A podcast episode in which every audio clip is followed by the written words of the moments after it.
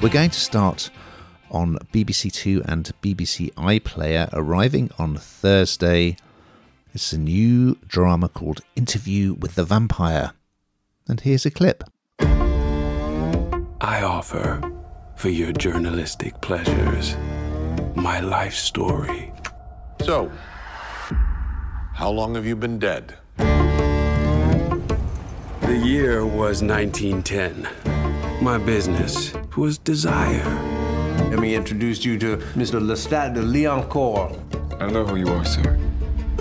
So, no doubt you will recall, Hannah, the 1994 film of the same name, which starred Tom Cruise and Brad Pitt.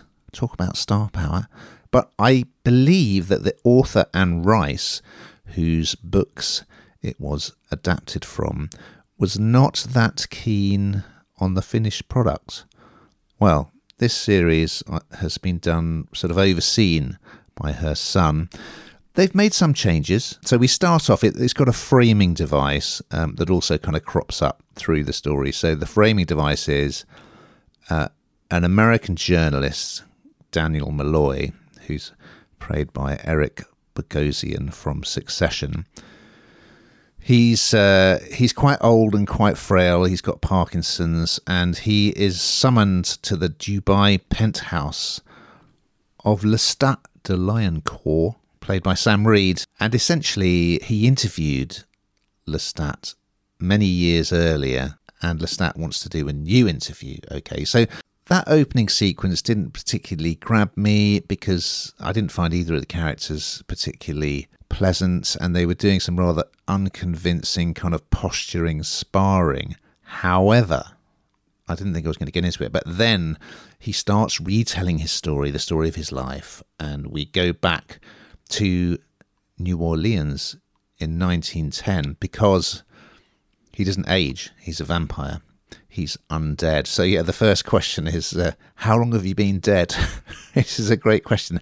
So, yeah, that's when it really sparks into life. So, back in the early 20th century, he is in this rundown area of New Orleans called Storyville, and he runs brothels. But what he wants to do is kind of upgrade to a classier establishment. He's black, which of course is a change from the original source material. He's also in the closet, he's gay, and it, looks amazing. I mean, the sets are, are fan- and locations are fantastic, and I do think the two stars playing the Brad Pitt role of Louis Pointe du Lac is Jacob Anderson from Game of Thrones, and he arrives and he's immediately drawn to Lestat.